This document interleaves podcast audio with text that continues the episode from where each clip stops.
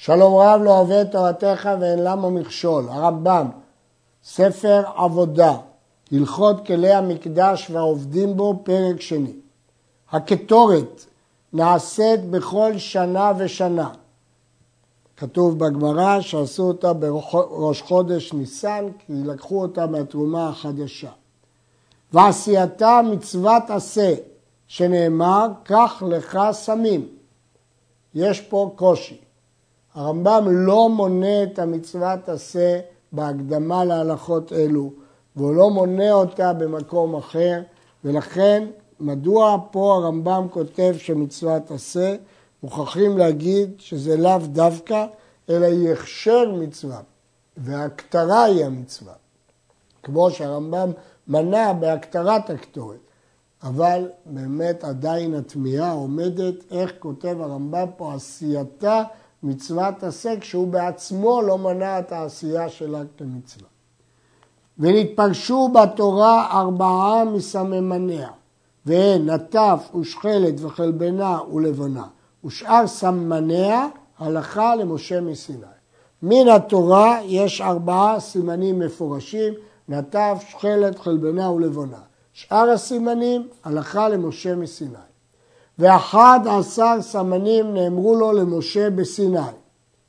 אמנם הגמרא לומדת את זה, שאחד עשר סימנים מתוך רמזים בפסוק, אבל הרמב"ם לומד שזה הלכה למשה מסיני.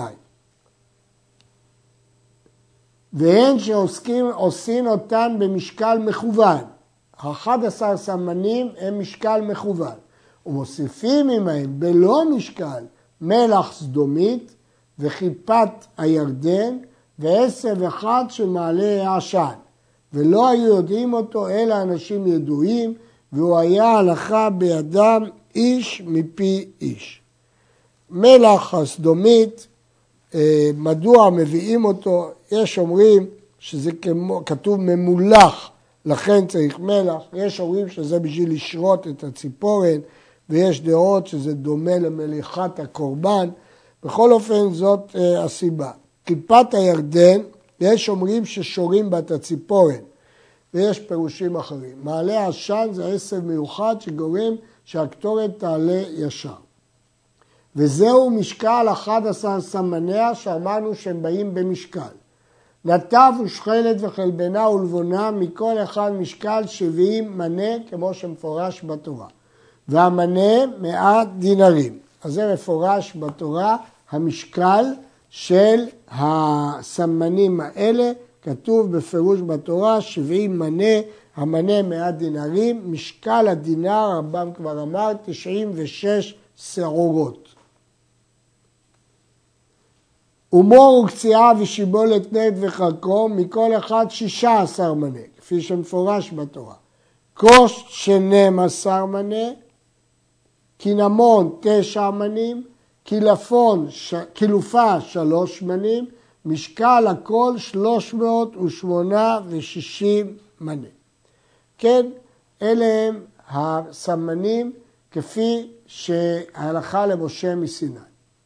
שוחקים הכל הדק ומוסיפים לה רובע הקו מלח סדומית וכיפת הירדן ומעלה עשן כלשהו ומקטיר ממנה בכל יום על מזבח הזהב מנה שלוש מאות חמישה ושישים יום כנגד ימות החמה. והשלוש מנים הנשארות, שוחק אותם ערב יום הכיפורים דקה מן הדקה, עד שמוציא ממנה מלוא חופניו להקטיר ביום הכיפורים. והנשאר הוא מותר הקטורת שאמרנו בשקלים מה עושים במותר הקטורת, מה לוקחים ממנו. עכשיו הרמב"ם יזהה את הסמנים. נטף האמור בתורה הוא עצי הכתף שיוצא מהן הצורי. כן, נטף זה עצי הכתף שהצורי יוצא ממנו, והשכלת היא הציפורן שנותנים אותה, נותנים אותה בני אדם במוגמרות, והחלבנה כמו דבש שחור ורחור קשה והוא שרף אילנות בערי יוון וזהו שמותן בלשון ערבית רוד בלסן, ואספר טיב ומייעה ולובן ומיסק וקציעה וסומבול על נרדין וזעפרן וכוסט ועוד וקישר סליחה וענבר. המפרשים מזהים את כל המינים האלה, חלק גדול מהם ידועים גם היום בשמם. ישנם ראשונים ברמב"ן על התורה שחולק על חלק מהזיהויים של הרמב"ם. כיצד מפטמין את הקטורת? מה זה לפטם את הקטורת? מביא תשעת קבין בורית קרשינה ושף בה את הציפורן, משפשף את הציפורן. אחר כך שורה את הציפורן באחד ועשרים קו של יין חזק ביותר. ואחר כך שוחק כל אחד ואחד מן הסמנים בפני עצמו הדק, וכשהוא שוחק אומר הדק היטב, הדק היטב. כל זמן ששוחק הוא מערב הכל. הדיבור יפה לבשמים. יש אומרים שהדיבור מועיל לבשמים מפני שהוא עוזר לקצב של השחיקה שיהיה בקצב אחיד. וכל מעשיה בקודש בתוך העזרה. אם עשה חוץ לעזרה היא פסולה, צריך לעשות אותה בקודש. אורי של הקדש, אי אפשר לפטם אותה מסמנים של חולין, אלא של הקדש. והמפטם את הקטורת מן החולין, פסולה. פעמיים בשנה היו מחזירים אותה למכתשת. בימות החמה היו מפזרים אותה כדי שלא תתעפש. ובימות הגשמים צוברים אותה כדי שלא יפוג ריחה. אם כן, צריך להחזיר אותה למכתשת, לקטוש אותה שוב. פעם שנייה היו מחזירים אותה למכתשת. הכסף משנה התלבט בדברי הרמב"ם. האם מחזירים אותה למכתשת כדי לכתוש, או רק כדי שיהיה באוויר. מסתבר שהיו מחזירים אותה כדי לכתוש, אבל בימות החמה היו מפזרים אותה, ובימות הגשמים היו צוברים אותה כדי שלא יפוג, אה, כדי שלא יפוג ריחה. נתן לתוכה דבש כל שאור, פסלה. כתוב בפירוש בתורה, ככל שאור וכל דבש, אפילו כלשהו.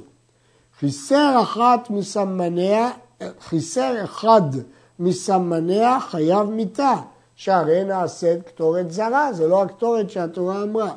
פיתמה מעט מעט במתכונתה, כשרה. אפילו פיתם פרס בשחרית ופרס בין הארבעים. הוא לא עשה את כל הכמות בבת אחת, אלא עשה חצי מנה בשחר וחצי מנה מן הארבעים, מי"א הסמנים האלה, היא כשרה. העושה קטורת מן אחד עשר סמנים אלו, לפי משקלות אלו, כדי להריח בה, אף על פי שלא הריח, חייב כרת על עשייתה אם עשה במזיד, ובשוגג מביא חטאת קבועה. אף על פי שלא עשה המשקל כולו, אלא חציו או שלישו, הואיל ועשה לפי משקלות אלו, חייב. שנאמר, במתכונתה לא תעשו לכם. אם הוא עשה משקולות יחסיים, אפילו חצי כמות או רבע כמות, חייב כרת במזיד ובשוגג חטאת. שנאמר בפירוש, איש אשר יעשה חמוע להריח בה ונכרת מעמיו. עשה להתלמד בה או למוסרה לציבור, פטור. הריח בה ולא עשיה, אינו חייב כרת, אלא דינו כדין כל הנהנה מן ההקדש. לא חייבה תורה כרת, אלא לעושה במתכונתה להריח בה. כלומר, האיסור הוא רק שהוא עשה להריח, אבל אם הוא הריח לבד בלי לעשות, הוא כמו מעילה בהקדש, שאם הוא נהנה בשווה פרוטה, מעל. מפורש ברמב"ם לקמן, שאם הוא הריח הוא מעל. מזבח הזהב שבהיכל, עליו מקטירין הקטורת בכל יום, ואין מקריבים עליו דבר אחר.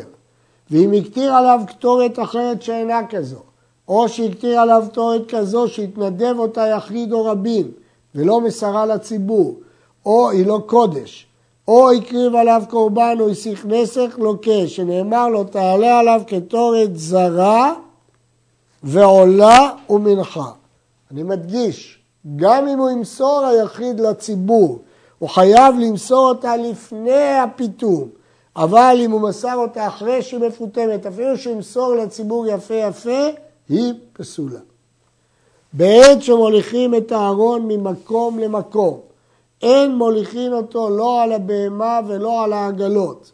ולפי ששכח דוד ונשאו על העגלות, נפרץ פרץ בעוזה, אלא המצווה לנוטלו על הכתף, שנאמר כי עבודת הקודש עליהם בכתף יישאו. אהרון נוטלים אותו על הכתף. יש שטוענים שהטעות של דוד הייתה שהוא חשב שכשבני אדם נושאים אותו זה על הכתף, אבל אין איסור על העגלה.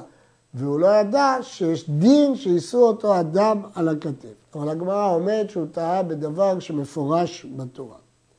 כשנושאים אותו על הכתף, נושאים פנים כנגד פנים, ואחוריהם לחוץ ופניהם לפנים. ארבעה אנשים נושאים אותו, שניים מצד זה של אורכו בין הבדים, ושניים מצד שני, פנים כנגד פנים. הם לא יכולים לתת את אחוריהם לארון. ונזהרים שלא יישמטו הבדים מן הטבעות.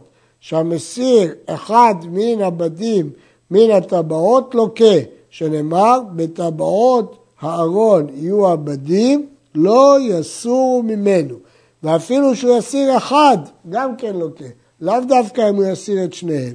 אפילו יסיר אחד ואפילו לא בדרך קלקול, הוא לוקה, שנאמר לא יסורו ממנו. נסכם אם כן את עשיית הקטורת שנלמדה בפרק זה. הרמב"ם פתח ועשייתה מצוות עשה שנאמר קח לך סמים. כבר אמרנו שההגדרה הזאת תמוהה. לא זו בלבד שהרמב"ם לא מנה אותה בהקדמת הלכות אלו ולא מנה אותה בספר המצוות, אלא הוא גם אומר במפורש בשורש העשירי לספר המצוות שאין למנות מצווה שמטרתה עשיית מצוות אחרות, ולכן הוא כותב בפירוש, ועל זה הדרך בעצמו לא ימנה אומרו קח לך סמים. בדיוק ההפך ממה שכתוב פה. ואומרו קח לך סמים הקדמה בציווי, לבאר איך תעשה המצווה הזאת. אם כן, דברי הרמב"ם תמוהים, בכנסת הגדולה כתב שזה רק בדרך השאלה או ניסוח של מצווה. במעשה רוקח אמר שזאת מצווה של הכנה, אבל היא לא מצווה שמנויה בספר המצוות, כיוון שהיא מכינה למצווה אחרת. עד כאן.